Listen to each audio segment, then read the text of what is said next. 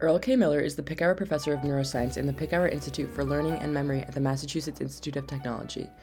Miller studies the neural basis of executive control, the ability to carry out goal directed behavior using complex mental processes and cognitive abilities. This work has established a foundation upon which to construct more detailed, mechanistic accounts of cognition and its dysfunction in diseases such as autism, schizophrenia, and attention deficit disorder. He is a recipient of a variety of awards and his paper with Jonathan Cohen, which presented a new framework for understanding the prefrontal cortex, ranks fifth all time in citations in neuroscience. Professor Earl Miller, welcome to the creative process. Thank you. Glad to be here. So, tell us about your journey. What drew you to cognitive neuroscience, and what is it about your discipline that makes it endlessly fascinating for you? Oh, that's a sort of two different questions. What, what drew me to it is a bit of a Kurt Vonnegut serendipity kind of accident of history. Is that I was a pre med major, and I was told I should volunteer in a research laboratory because it'll help me get into medical school.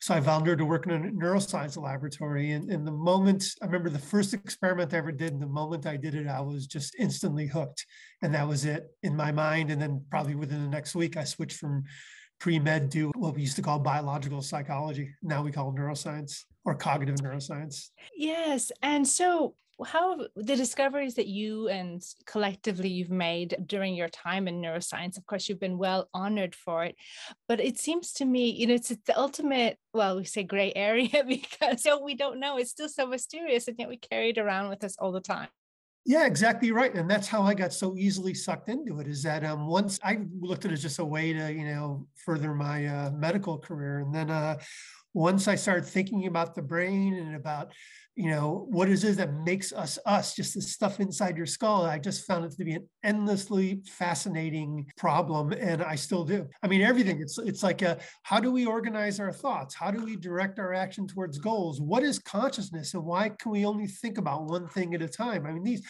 in the end, I really like solving puzzles, and this is the greatest puzzle of all time, as far as I'm concerned. I'm biased. Well, I definitely, I mean, yes, even they seem simple questions like where do our thoughts come from? Where do ideas come from? I mean, but we still don't know. So, no there's all these waves. You you mentioned the metaphor of a puzzle. That is one way of looking at it, but we now know there's the, all these other you know complicated activities taking place on a conscious and an unconscious level, and added into the mix in recent years. You know, our brains are changing, or our devices are kind of changing our brains. You know, if we're not protecting ourselves, so um, well, well, let me interrupt there for a moment because our brains are not changing, our devices are. And that's a problem because we have, we have too many distractions now. Our brains are not wired to deal with this information rich world where everything is sort of vying for our attention.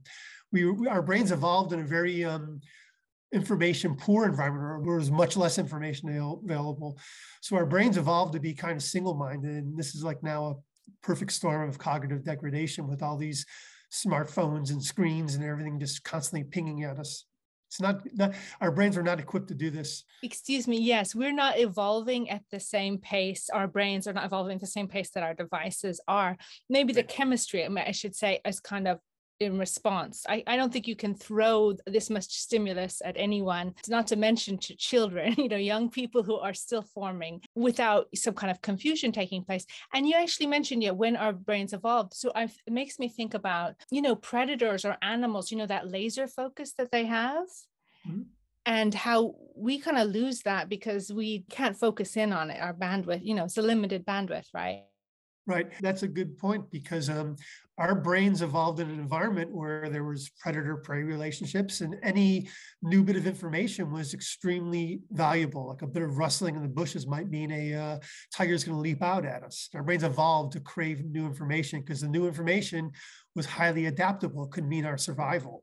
So as a result, our brains are constantly looking for new sources of input. And that wasn't a big deal back when our brains first evolved because there wasn't a lot of um, information out there. And, and anything we could focus on, whether we're potential prey or predators, was the only thing we really needed to focus on at that, that given moment. So our brains evolved along those lines. But now we have uh, dozens things tapping at us constantly. And our brains want to pay attention to each one because of this position we have to um, crave new information. But it doesn't work so well in this environment when there when there's so many things tapping at us. Exactly. Um, and and we know that these devices have been designed. You're aware of it too. They've hired, you know, top people like you, not you yourself, but in the field of neuroscience to make these devices addictive. So we stay there longer, hopefully make purchases or all these yep. kind of things. So it's something that's been on a lot of our minds, whether we study neuroscience or not, is focus. Uh, you know, as you say, we can't deal with all this information we're bombarded with. And I'm wondering what your thoughts are on the need for regulation. You know, how might we protect our children from the distractions? Because they're they're most vulnerable in terms of their their brain still developing. I'm not going to get into the uh, realm of uh, public policy and, and lawmaking. It's not not what I do, but I will say that I do give people advice. They have to try to avoid all these distractions. They have they have to monotask, not multitask, and that's very critical, but how do you do it? How do you do it when we, our brains are constantly craving new information? And the way we do it, I think, is we we want to remove the temptation. If you want to focus, you uh, you know you don't have multiple screens of computers. Try to use as, as one or two as, as few screens as possible, so not a constant other screen vying for your attention. Put away your cell phone, put it out of reach if you have to. Put it across the room, put it in a different room so you're not tempted to constantly pick it up because that thing is that new information source is always going to be tapping on your on your shoulder. So what you need to do is you need to be proactive. You need to plan. You need to um, get rid of distractions so they're they're not constantly vying for, vying for your attention, not just personal personal behavior. Um, I find myself doing it. Like if I'm on um, just now when we started this uh, this uh, interview, I uh, put my I turned my phone off and put it across the room because if it was sitting right here, even knowing what I know, I have this temptation to keep reaching for my phone. So I avoid that distraction by putting my phone out of reach and turning it off so it's completely out of mind. Yes. And I want to get to later because you've also done in your research, you discovered that we all perceive the world differently, but they have there these hot spots. Um, yeah. A bit more about the distractions related to that. Most of us live in cities full of noise, full of distractions. And how do you feel about our well being, being around nature? We know makes us feel safe and secure. And what are your views on cities and how that might distract us in our focus? Sure there's a lot lot of distractions in cities. So it's always good to like take some time out and be in a quieter place where there's no distractions so you can let your thoughts run. And then that leads into the creative process because new ideas new thoughts where they come from they, they come from following the garden path of associations in your mind. You, your one thought leads another leads to another leads to another until you're mind is in a new place it's never been before. Or you put two thoughts together that were never there never together before but now they are because you managed to somehow follow this garden path of thoughts from one one to the other. That's where creativity comes from. That's where new ideas come from. Seeing things in a new way putting together things that were never together before. And if you have constant distractions that interferes with that process because every distraction it's a side trip away from that garden pathway. It's it, it knocks you it temporarily disrupts this process of following thoughts from one to another. And if you can't really let your mind wander to follow those those new pathways then you never get there. I think our minds are always trying to solve problems right? Like we're problem solving machines. Yep. and i feel that sometimes creativity comes out of you know having some information having a kind of memory of one's experiences but then also i feel and others have shared this too it like a taking away of information. So if you only know a and d but you have to figure out how they got there then you say oh you start making up a story. Inference you have to infer some relationship that wasn't directly experienced. Yeah, that's exactly right. And then the other thing to keep in mind about this is that um, you know, we we we being humans, we overvalue the conscious mind consciousness is really kind of the tip of the iceberg. And a lot of times consciousness is along for the ride. Consciousness, I like to tell my students that consciousness is often the story, not always, but consciousness is often the story that your brain makes up to explain what it just did. A lot of the thoughts are going on in your brain are happening at the unconscious level. Your brain is churning away on problems. And then suddenly the answer suddenly um, pops into your head is like a, um, a gut feeling of a decision or a sudden new idea that pops into your head. And the reason for this is because your conscious mind, for the reasons we discussed earlier about multitasking and monotasking and distractions, your conscious mind is very limited in bandwidth. We really are single minded, only can think of one or two thoughts at a time. Creativity is very complex. You're pulling together and synthesizing a lot of information from a lot of sources. So that's hard to do in your conscious mind because of this limited bandwidth, the single mindedness we have.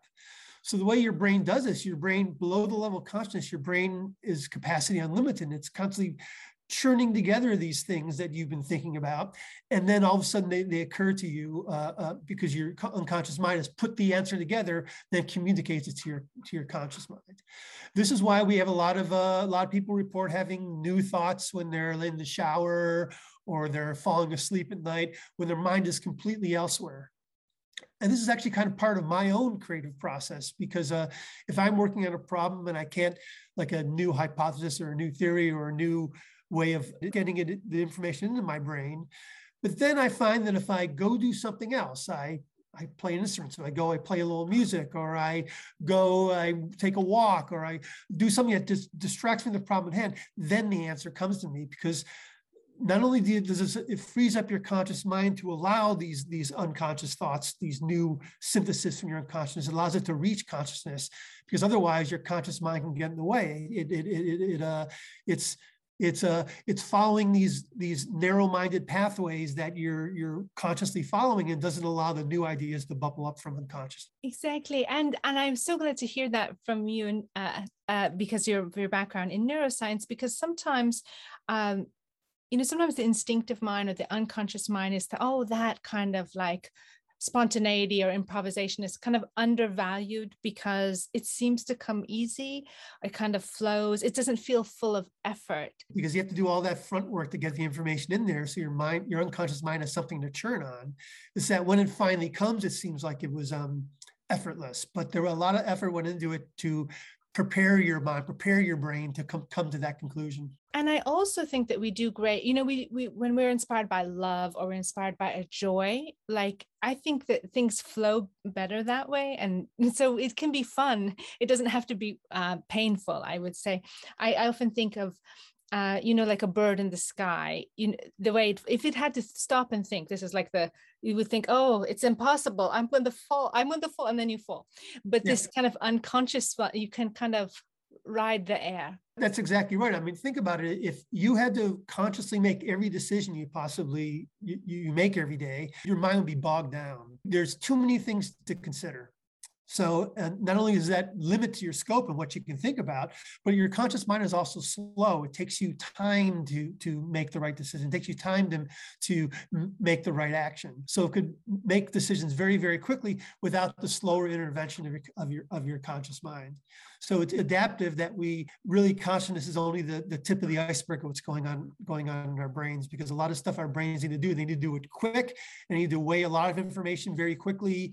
And consciousness would just get in the way because of this narrow-mindedness the conscious mind has. And also you are a musician. I'm wondering how music inspires you or frees you up or you mentioned getting ideas and so how does yeah. the scientist and the musician reside together well, I mean, like music, music is great. Playing music is great. Listening too, but playing music is great because it's a great stress reliever. It sort of gets your mind up.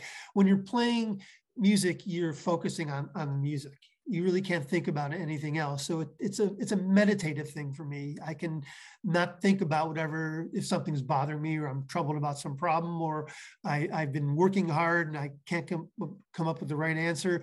It puts my mind in a different place where I can relax and I and then again it has has that um, added benefit of getting my conscious mind out of the way so then these new ideas can, can bubble up. And sometimes that does happen to me when I'm playing music. I'm not thinking about the problem I've been thinking about all day. And suddenly the answer occurs to me because I've gotten my conscious mind out of the way and focused on something else, the making of the music. It's interesting because there are many languages, and we say that music is a language, and sometimes it involves uh, verbal language, but often it's tone and other forms of communication. And so I'm wondering and some people prefer that they feel it's a pure purer communication that doesn't need translation. I'm wondering what your reflections on uh, how language influences our consciousness our subconscious you know how it language may make us notice things or prioritize things over others. And then there's these kind of uh, cultural comparisons where there's you know people have a cultures that have a strong oral tradition and those that are more uh, of a written tradition. So what are your reflections as you make these comparisons and observations? Sure language is a, is um is highly symbolic. So what language is really good for is is um is data compression. I mean, it categorizes the world around us. If I walk into a room and I can label things as a chair or a table, I know instantly what those things are and what they're used for. And that's a form of categorization. And categorization is the ultimate form, one of the ultimate forms of data compression in, in, your brain. If I had to process every little detail of everything around me, my brain would be would be completely overwhelmed. And imagine if um, when I walk into a room I've never been in before and I see a chair or a table I've never seen before, if I had to recompute what those things are every time I see something that's new, a slightly different shape or a variation of something I already know, again, my brain would be um, would be quickly bogged down. It would be overwhelmed. But having these labels like chair, table, instantly I know I, my brain gets past the details, which may, may or may not be relevant, uh, often are irrelevant, and I get the essence of what, what things are. So it's a way of your brain, it's a way your brain has dealt with the limitation of bandwidth of your conscious mind by, by compressing things into, into e- easy labels. Into labels that can uh, that get at the essence of things and throw away the details that we may not need in order to interact with them and use them. Yes. So it really, I mean, we couldn't it's very hard to function without memory and there are fascinating cases and maybe you could share some interesting case studies i don't know if you're uh, directly involved or not but in terms of studying people who've had you know long-term amnesia and what that tells us about parts of the brain and just how difficult it would be to go throughout the world like this everything new all the time. Well sure the classic example of that is a, is a famous patient called hm HM had his um, hippocampus removed many years ago in 1956, I, I, like that long ago, um, because he had intractable epilepsy. And epilepsy often starts in near the hippocampus of your brain. So at the time, the, the doctors thought, let's remove his hippocampus and that will um, alleviate his epilepsy. Well, that worked. It did greatly alleviate his epilepsy, but it left him without the it left him with long-term anterograde amnesia. He can no longer form new memories. And that was for him. I, have met HM before he died a number of years ago. And for him, it was like he said, he was like just constantly waking up for a dream. Every moment was if, as if he just woke up. He could maintain a train of thought for a few seconds, but the moment he was distracted, it was all gone. And then uh, every moment was just like constantly waking up. So we, uh, and you can imagine how disorienting that that is. So yeah, we need our memory. Our memories put us in context. Our memories are autobiographical. Our memories, our memories tell tell us where we are, what we're doing, why we're doing it. Gives gives us that broader perspective. We need to place ourselves and know where we are and where we're going.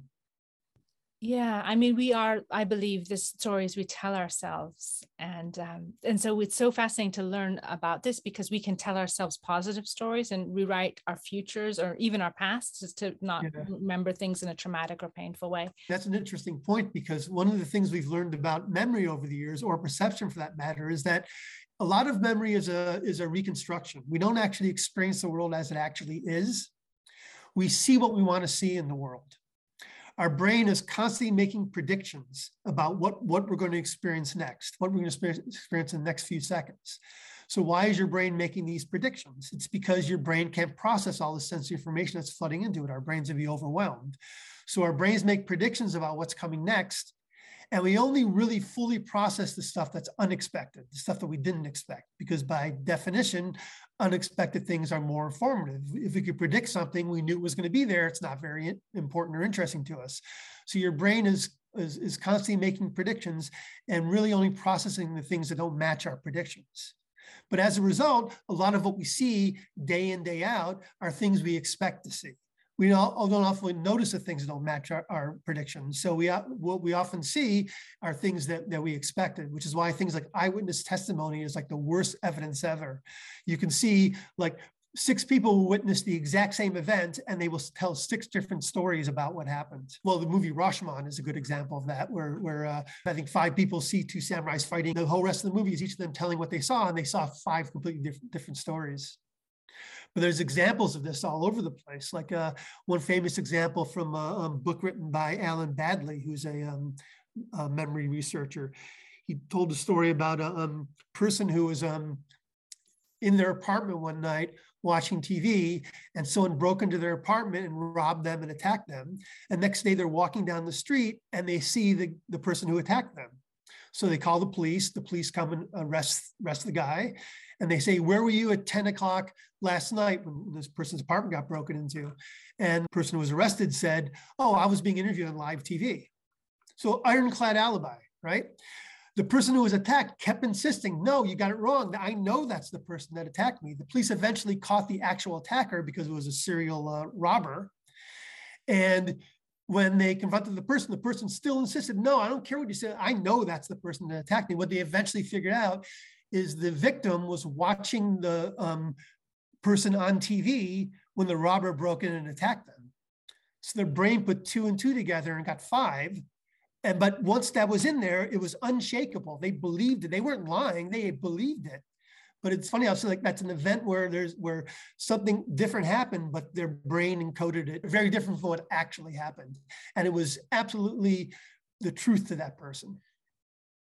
It's interesting because it just shows. I mean, we are our brains are very sophisticated, uh, but we can be manipulated, and and there's this level of I guess there's neural marketing and there's all these interesting pathways. Um, you know, for the future, I mean, I know that something you're you're studying, say, um, autism or schizophrenia or different. you you feel that these um, what you're studying can be applied to new pathways to therapy. I think that's a very positive um, aspect. I'm also uh, not cautious, but when I think about the future, there also there's neural engineering, and I I was wondering what your thoughts are on that. You know, interfacing our brain, and I don't know. It just it's the the future is uh, there are many different roads open to us. Yeah, it's hard to know where that stuff is going to going, going to go, and of course, everything with an upside often has a, a, a downside too. I mean, you know, it it's it's very convenient for me to talk to my uh, you know um, speakers and, and have them turn on music or whatever. And it might be very convenient for my computer to read my thoughts so it could move my cursors around and pull up stuff uh, much quicker than I, than I could otherwise but there's obviously a downside to having your thoughts read and streamed over the internet to some interface that's going to do this computation. There's privacy issues there. So, yeah, um, um, I would say I'm um, cautious about um, neural engineering.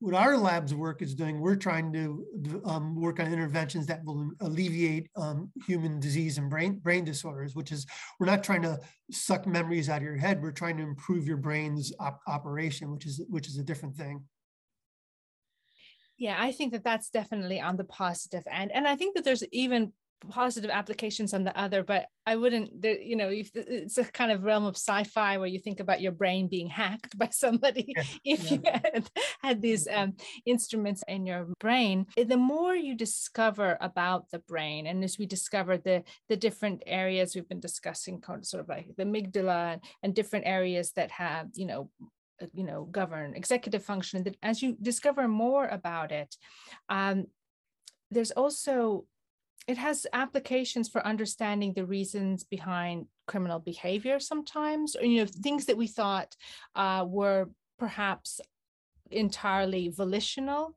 that might have different origins. So what um, are your reflections on that? It's very much in the early stages, but there's a growing realization in in um, the legal profession that some criminal behavior may be the result of brain disorders like uh, uh, um, dysfunctions in the frontal lobe of your brain. The frontal lobe of your brain is the executive part of your brain. It's the part of your brain that says, oh, wait, don't do that. That would be the wrong thing to do. Do this instead. That's much better. It's the part of the uh, brain that develops last. It develops uh, when you're in your 20s. And I don't know about you, and I'm sometimes I'm amazed I survived my teenage years, considering uh, some of the impulsive behavior I was involved in. It's also the reason I think this will not be a popular uh, statement, but it's also the reason I think that the uh, driving age should be raised to about 25, because until about at least until your early 20s, your brain is not fully developed and this crucial part of your brain that is more goal directed and more says this is the right thing to do in the in the in the long term go do that instead of doing this thing that's uh, that's might be desirable in the short term, but really damaging in the long term. It's, it's the part of your brain that projects yourself into the future and goes after after long-term goals. And there's a growing realization, or some realization in the legal field, that a lot of like impulsive behaviors that result in criminality may come from dysfunctions, like in the frontal lobe. And I think that can be taken into account when when sentencing people, when when deciding whether to put them in jail or, or versus versus treatment. I mean, there, it's a very it's it's in very early stages. A lot of difficult questions to be addressed, but it's something that I think should be taken in, into account in some cases, many cases. Yeah, and I think for particularly for young people as well, as you say, their brains are still forming, and then you have the hormones added into the mix. And is that you know, it's not I don't even know if I would entirely recognize my brain as a teenager, and we would make different decisions entirely. Oh, I hear you. Yeah, totally. Well, hormones is a big factor, and you know, there's a lot of social pressures. You're trying to figure figure yourself out when you're a teenager, and on top of all that is the part of your brain that really um, has the bigger picture, the wider context, the long view of things. Isn't really quite fully online yet, so that's a bit of a uh, it's a difficult mix. Let's put it that way. And I wonder, uh, and sorry for skipping around because I am just so fascinated in the brain and creativity. Um, you know, I often wonder about dreams and what they reveal or what's really going on. And and I have such detailed dreams myself. It's like exhausting when I wake up and I remember them all the time. Uh, but you know, what have what has your research revealed about dreams or do you find them interesting? Sure. Well, dreams, dreams, I mean, they are interesting and they're very important to brain function because if you're prevented from dreaming, you're prevented from sleeping, you essentially go psychotic. I mean, you have to, you have to dream. Um, there's a few things that go on during sleep. During uh, sleep, your brain has its metabolic uh, processes where it gets rid of all the um, junk that was that was accumulating in your brain during the day that's straightforward. Uh, well, not straightforward, but it's it's uh, metabolism, uh, um, biochemical kind of thing. But dreams, dreams. Uh, what you're often doing in dreams is you're you're replaying the events of the day in some format. And for example, my colleague uh, Matt Wilson, he's done a number of studies where he has um, rats running around a, a maze. Then he lets them go to sleep, and he can actually see the brain the rat's brain replaying the, the, the steps in, the maze. And they replay them both forward and backward. And they replay them at different speeds. And i think that's where dreams come from to, to some extent or to maybe to a large extent your, your brain replaying uh, the events of the day in different formats different orders putting them together and, and mushing things together to, so they seem kind of uh, disjointed and sometimes nonsensical but they really are kind of fodder from the day's events or events recent events that are being um, pushed together and evaluated. And, and, one of the theories about that is what your brain is doing is your brain using is using the time during sleep, during dreaming, to consolidate the memories that are important and get rid of the ones that are that are that are less important. So it's a kind of a pruning process. Your brain is is trying to keep the stuff that's important and get rid of all, all the junk it doesn't need oh, I must be doing a huge shedding process every day. no, we all do. We all do. Everybody does. I don't remember my dreams because I'm kind of a sound sleeper. When I, uh, people who remember their dreams are people who tend to wake up or go into superficial stages of uh, um, sleep um, more often during the night.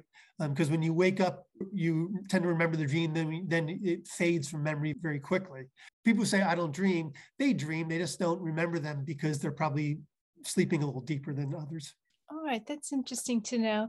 And you know, we were touching on it there when you're just we were discussing before, you know, our um, juvenile selves or like risk taking behavior and these kind of things that happen when we're younger. And I'm wondering, you, some people are capable of a lot of physical bravery. I imagine, and I don't know if there's a correlation, is that they're able to put aside uh, their you know long-term feelings about oh this is going to damage my body is this going to you know i'm going to have a kind of a, um, you know pain—they're able to put that aside. So do what do we know about the brain in relationship to in, um, increasing risk-taking behavior or increased tolerance uh, for physical bravery and that kind of thing? Like as you think about sports psychology and training? Well when it comes to like bravery I mean, that's that's a complex problem because there, there's there's a there's a number of factors at play here. It's like your own assessment about short-term risks, short-term goals versus versus long long-term outcomes, and different people weigh that differently, and that's very much a frontal cortex function that that sort of long-term, long view long view of things. Um, there's other things like different people have different there's a part of your brain called the amygdala that's responsible for things like fear and, and uh, uh, those kind of emotions. And uh, different people have different different amygdala. Some people have a strong response. Some people have a um, weaker response. And there's some top-down regulation there from the frontal cortex, your brain's executive, which can often tell the amygdala, "Hey, I know you're starting to get work, but don't don't overreact. It's okay." You know. So not only do you have different people with different levels of frontal cortex function, you have different people, with different levels of amygdala function, different people weigh different factors differently. So it's a very complex, uh, knotty problem. This idea of who's who's going to react in different ways in in in a in a stressful or dangerous situation. So I don't have a simple answer for you, unfortunately, because uh, let's be nothing about the brain is simple. I've made a career out of like pointing out it's not as simple as you think and i think that but i think that your uh, research has applications i think in sports training or any other kind of training or from business level or whatever there we were talking before a little bit about the blind spots and, and that can really oh, yeah.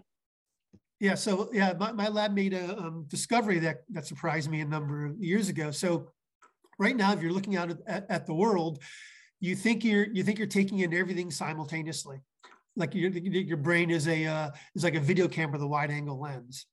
That's what's not what's going on because yet your conscious mind is such a limited bandwidth. What your brain is doing is is uh, sampling different parts of the visual field in front of you by moving your eyes around, then piecing that all together to this illusion that you're seeing everything that's in front of you. Well, it used to be thought that every one of these snapshots, when you look around, your brain's just taking information from all over the visual field, whatever it can, then moving on to the next snapshot.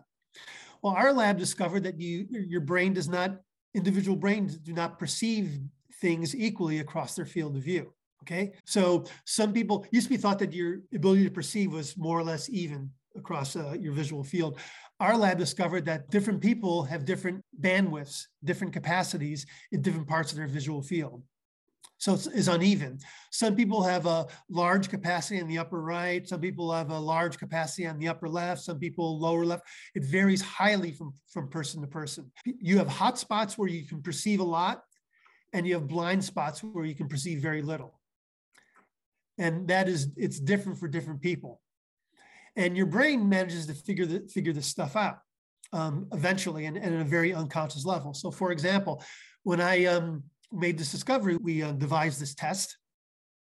And I took the test myself and I realized that I have a, I have a um, blind spot on my right and I have larger capacity on my left. Well, for years, for years, I've always set up my desktop with a screen in front of me and a screen on the left and never anything on the right. I never knew why I did that. I just did it because it felt natural to me. I never, when something was on the right, I found it distracting, or I, it was just, it, it just uh, made me feel um, uneasy. Well, now I know why. I took my test because I've I, your brain often does this. If you're if there's certain things that don't function well, or there are certain things your brain needs to do, it closes the loop. It it it it um works with its own strengths and mitigates its own weaknesses by changing your behavior, often at an unconscious level. So my brain over years figured out that I like things on my left and I, I don't like things on my right. I founded this company with this test called Split Sage. And my CEO of the company, he's the exact opposite. He's strong on the right and weak on the left. And he has the exact opposite experience than, than me. So what can you do with that? Well, we have a, a, a simple uh, test, takes just a few minutes. And then you take this test and I know where your hot spots are and where your blind spots are in your field of view. And what can you do with that? Well, you know, different car manufacturers, for example, are designing um, heads-up displays for windshields if you take our test, we can we can custom the, um, customize the heads up display for you as an individual driver. So we put more things where you have more bandwidth and less things where you have less bandwidth, and that distracts you from the road less. It's less of a distraction from the road, and it improves uh, um, driving safety you have a sports team.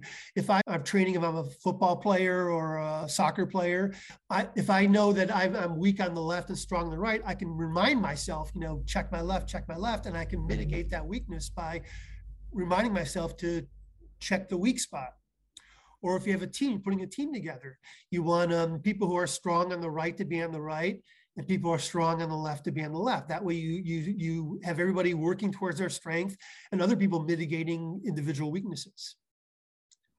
And does this have uh, something to do, or is there a correlation between, you know, they say some people are more left brained or right brained, um, and would knowing this or knowing one's weaknesses and strengths you know in the past like people who are left-handed they made them right with their right hand. Like yeah. knowing where the blind spot is would could you then kind of exercise the other side? Well you can't really this is has to do with individually how your, how your brain is wired, wired up. So you can't do much like if i'm weak on the on the right um, i can't make my right stronger but what I can do is change my behavior so my behavior mitigates that weakness on my right. And that, that, that's what we can do. So as for left brain versus right brain thing, a lot of that is like in the popular culture, a lot of it is really overblown and it's not really so true. Um, you're using your whole brain. Uh, there's not really left brain, there's creative people, analytical people, but it's not really a left brain versus right brain thing. Having said that, there is a little tiny kernel of truth. There's a kernel of truth to it, in that the left your left brain tends to be more hypothesis driven, more uh, more trying to figure out what the story is. You mentioned earlier that uh, that the, your brain makes up stories. Well, between the right and left hemisphere, your left brain is more of a story maker than your right brain. Your right brain is more experiential. But we know that under under very careful testing. You don't really notice that in day to day because you're constantly you know using both halves of your brain looking around. You're you're pulling the two parts of your brain together so they get on the same page. But there is a kernel of truth in the sense that your left brain does have more of this uh, you know um, analytical and your right brain more of experiential maybe even creative uh, uh um, aspect to it but generally uh, you're using your whole brain for everything you do. Often these th- science myths, there's often a kernel of truth and a lot of like stuff that's exaggerated. I suspect, and I'm not sure if this bears out, but I suspect that certain kinds of athletes or dancers kind of find a way to be more fluid or increase their spectrum because I know that dancers will often like the play a role and then maybe the next night they'll have to play the opposite role yeah. like they jump around. So i feel like maybe there is a way but it's really you have to be a pro i think to to increase that bandwidth uh, or that uh, spectrum of sight somehow. Oh, oh yeah yeah exactly. This goes back to what we talked about um, earlier about this um, limited capacity for uh, conscious uh, your conscious mind and therefore a lot of stuff has to happen unconsciously. So how one way your brain's besides categorizing things as like a table or a chair another way your brain compresses data. Another way your brain deals with this limited capacity for, for conscious thought is that it, um, it makes things unconscious habits when it can. So you, that's where expertise comes from. You practice something over and over and over again, and it becomes so routine to you, you don't have to think about it consciously. And that frees up bandwidth in your conscious mind. So you, you, you take something that's initially conscious and you make it unconscious by practice. And by making it unconscious, you can execute it without having to devote a lot of a lot of cognitive resources, a lot of this limited bandwidth for consciousness to that thing.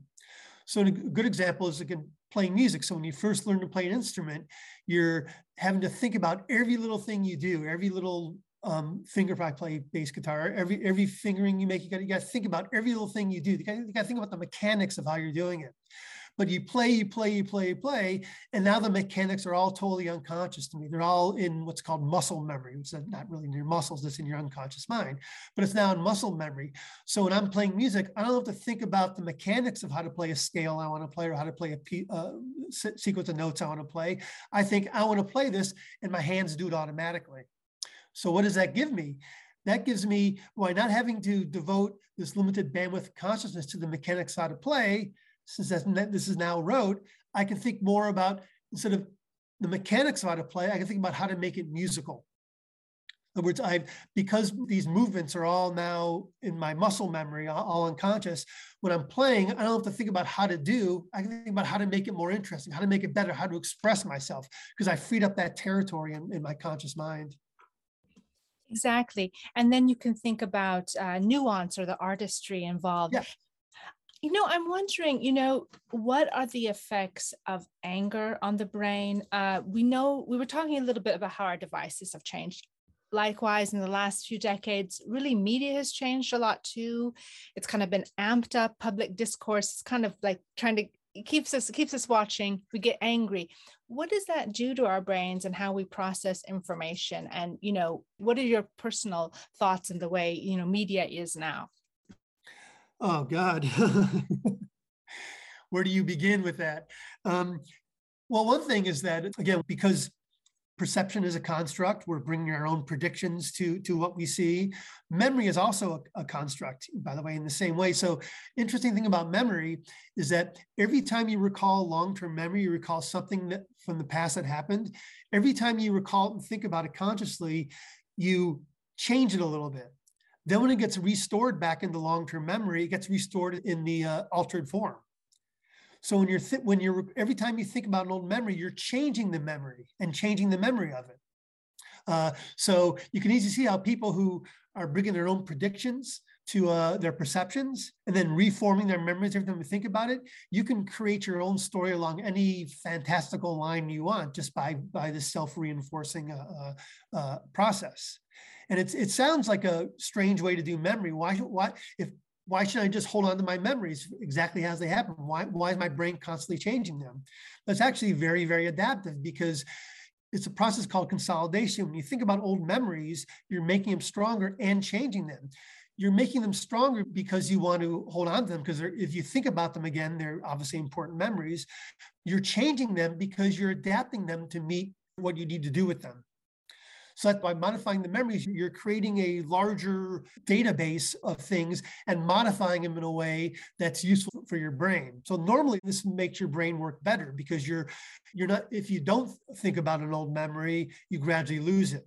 So your brain is, by this process of recalling and reforming the memories, your brain is reinforcing the memories you use and getting rid of the ones you don't need so it doesn't get overwhelmed. But it's also changing the memories in, in a way that makes them makes them more adaptive to, to um, what we need to do with them. Yeah, and so yeah, changing memories. Um, well, it's hard to address that question about media, but I'm wondering how it's it, we're we're emotionally responding a lot, right? Yeah. Um, I find, you know, and, and I'm not that old, but I'm old enough to remember that news used to be different. And there's yes. a lot of triggers, a lot different. Yeah. And so there's a lot of triggers out there. And even as you say, memories are ch- different for people. Like in America, it's kind of almost split down the middle, where p- you say fake news to one group, and that means something. You say fake news to another group, and they think it's uh, an election has been stolen. You say it to another group, and it's a different set of uh, misinformation. So we're fed a lot of opinions now. I don't know if you can really opinionate on that, but if you analyze what anger does to the brain, how does that yeah, I didn't answer the question about anger, but that the, the emotions just amp everything up. Emotions just turn everything up up to eleven. So that, this process about perceiving what you want to perceive, about reconstructing the memories the way you want to reconstruct them, emotions just make everything that happened more fast. It just makes more of it. It's like it like it turns everything up in your brain because your brain for good reason has evolved to think that anything that produces an emotion must be something that's really really important so therefore, everything get the memories get stamped in a way, and they get they get modified quicker because your brain is is um, is amping up its, its normal process. But generally, um, things like anger, anger is anger is a stress. So people should should avoid uh, anger. Uh, be, stress is really really bad for your health and bad for your brain, and anger is kind of like is stress but this um this process of getting angry about things just amps up this process of you searching for the things that that make you feel better about the, about this anger. And that process of reconstructing memories and reconstructing perception along the lines of which you already think is just going to be driven harder and harder by, by emotional responses in your brain and so, in terms of art, because you spoke about how music for you is a meditative practice, it relieves stress, and and it's it's a it's about beauty. I I kind of prefer to have my emotions like exercise those emotions there that could be negative or positive, and keep my news factual. That's yeah. my own personal preference. Um, so, what do you you know? What are your uh, reflections on how you know what art does to the brain? How can it help us learn better, be or even be better, or be feel more harmony with our communities. Art is great for uh, you know like i said for for meditation for stress relieving for harmony. Harmony is a good good way of putting it. And it makes you it takes you out of yourself. That's the whole thing. It, it, it experiencing great art is, is a is a way of like leaving the thoughts inside your banging around your own skull and putting yourself out into a, a, larger context, getting outside yourself and, and seeing things from a different perspective that's not just pinging around the inside of your own skull. And I find that just very true. I'm not only a um, musician, I, am a music fan. I go out to see a lot of shows. And there's something like, you know, when, when you're when you're seeing a, a, great performance, there's something, you know, um, transit something just just gives you this broader like a uh, you rise above yourself and you're taken outside yourself and you feel part of a lar- larger whole which you don't get when you're just watching tv and banging around inside your own head. Yeah and i feel you know we were talking you know right from the beginning of this conversation we were talking a little bit about our unconscious mind and how you know animals and the, the grace of that and how our, brains were formed you know all these many years ago. And my feelings about art is like whether it's through music we get closer to that kind of that spiritual instinctive sense that you might notice like musicians like birds do that. They have that murmurations as they move through the sky. My feeling is that the arts is how we get close to that artistic and natural spirit. We may have lost in other ways yeah, I can totally see that. I mean, like as one reoccurring theme of what, we've in our discussion is that how your brain brings all these brings a lot of baggage to your experience. You're constantly seeing what you want to see. You're remembering things the way you want to remember them.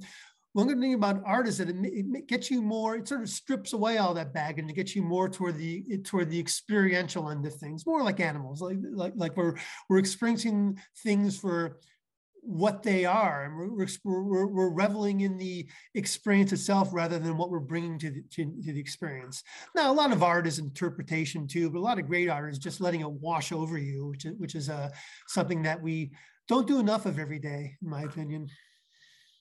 And so in your lab you know so what are some things that you're some projects you're excited to be you know working on you know uh, that sense of discovery well, one thing we're, we're working on now is I mentioned this idea your brain is constantly bringing predictions to your experiences. It's something called predictive coding. Your brain is constantly anticipating what's coming in the, the next second or so, and your brain is filtering out things that were expected and letting things that are unexpected be fully processed. Your brain needs to do this because the brain would be overwhelmed otherwise. You can't possibly process everything. So we're working on a theory now where we think that this there's a um, there's a interplay, a balance between the what we call feed forward signals, the sensory information coming into your brain, and feedback signals, these predictions your brain is making. And normal cognition is the proper balance between this proper balance between your predictions and your experience, learning how to balance that in a proper way. Now, when it goes out of balance, that leads to lots of problems in your in your brain. Like the uh, like for example, autism. A major new theory of autism is that there's an imbalance between these feedback and feed forward signals. A, a problem of this predictive coding.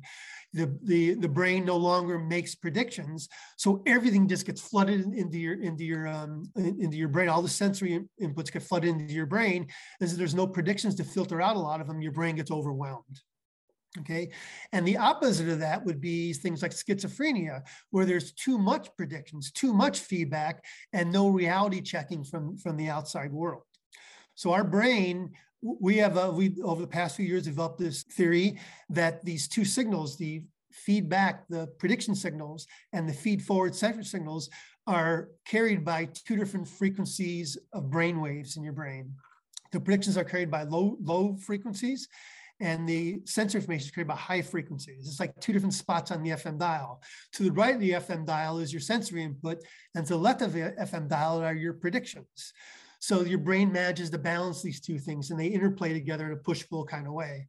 So we think that we're we're uh, working on this theory now. We think that if we can uh, we can harness the, the these um, brain waves, we can change them. We can restore that balance in dysfunctional brains and bring uh, and mitigate some of these uh, neuropsychiatric disorders. Yes, it's it's so interesting and I heard about like there's magnetic therapy or I mean I don't know how in what stage in development or how that works in terms of long-term depression and that kind of treatment. Well, right now we're working on a, we're working on the base, basic um, theory, marshaling um, evidence for it, and really figuring out how it works. But treatments could come, for example, there's things like um, non-invasive electrical brain stimulation, where you could put in a, a, cap on your head with electrodes, and by activating very low power electrical fields. By activating them the right frequency, you can restore that balance between these two different low and high frequency brain waves. Or there's things like neural feedback, where you can actually record EEG from your head, from your scalp, and you can learn to train by meditating you can learn to rebalance the brain waves uh, themselves those are the kind of things that are the long-term goal of this research but right now we're doing we're a, we're not a clinical laboratory we're a basic research laboratory we're trying to figure out flesh out the basic theory of how this works and find support for it with all, but always with an eye towards therapeutic interventions. Well it's really beautiful work. Imagine being able to just mitigate. So i was wondering as you think about your lifetime in neuroscience and things you've learned important life lessons you've learned along the way important teachers and as you think about the future what would you like young people to know preserve and remember? Uh, well first of all don't be afraid of hard work course. But going along with that is like it's always important to do something that really interests you, have a passion about what you do. When I started college, I remember freshman advisor said to me, "Well, pick a major for something you'd really be interested in doing because you'll work much harder at it, and your passion will drive you." And those are that was great advice. Now, as far as my career goes, one thing I think the main thing I learned, I learned from my own PhD advisor, Charlie Gross, is that dogma is a bad thing. Science exists to overturn dogma dogma or your preconceived notions and science is for we build on the past in, in science we move forward to the future. We don't revere the past. The past is dogma. So one thing i think that's helped me as, as a scientist is i've always had a um, healthy skepticism towards dogma. I'm always looking for how to, ways to prove dogma wrong, because again, dogma is where we are, where we want to be somewhere else where we're going. And I think the most important lesson I learned is that you should be skeptical of dogma, but especially be skeptical of your own dogma. Don't buy too heavily into your own ideas. And through my career, I've uh, I've um, thought one way, and then when enough evidence came along, changed my mind. I changed my mind. I didn't, I didn't hang on and and um and defend my my old ideas. I threw my old ideas away and moved on to new ones because I think that's the way science should work. So you can't have you got to have the um it's important to have some humility and humbleness in science. You can't think you have all the answers. It's important to have realize that you don't have any of the answers and everything you're doing is a stepping stone to somewhere else, to the future. And so for so you shouldn't revere those stepping stones. You need to get past them yeah and i think it, it, you know having an open mind wow it's something it's it it takes years to to learn that. And sometimes the stepping stones as you say it's about mistakes. It's just we have to make mistakes to then find the new way and to to move forward. So thank you professor earl miller for sharing your insights into cognition consciousness decision making and attention by helping us understand our minds and our memories. We can focus better and create positive futures Thank you for adding your voice to the creative process. Thank you very much. It was a pleasure. The Creative Process podcast is supported by the Jan Michalski Foundation. This interview was conducted by Mia Funk with the participation of collaborating universities and students. Associate interviews producer on this podcast was Rachel Lee. Digital media coordinator is Phoebe Browse. Wintertime was composed by Nicholas Anadolis and performed by the Athenian Trio. We hope you've enjoyed listening to this podcast. If you would like to get involved with our creative community, exhibitions, podcasts, or submit your creative works for review, just drop us a line at team at creativeprocess.info. Thanks for listening.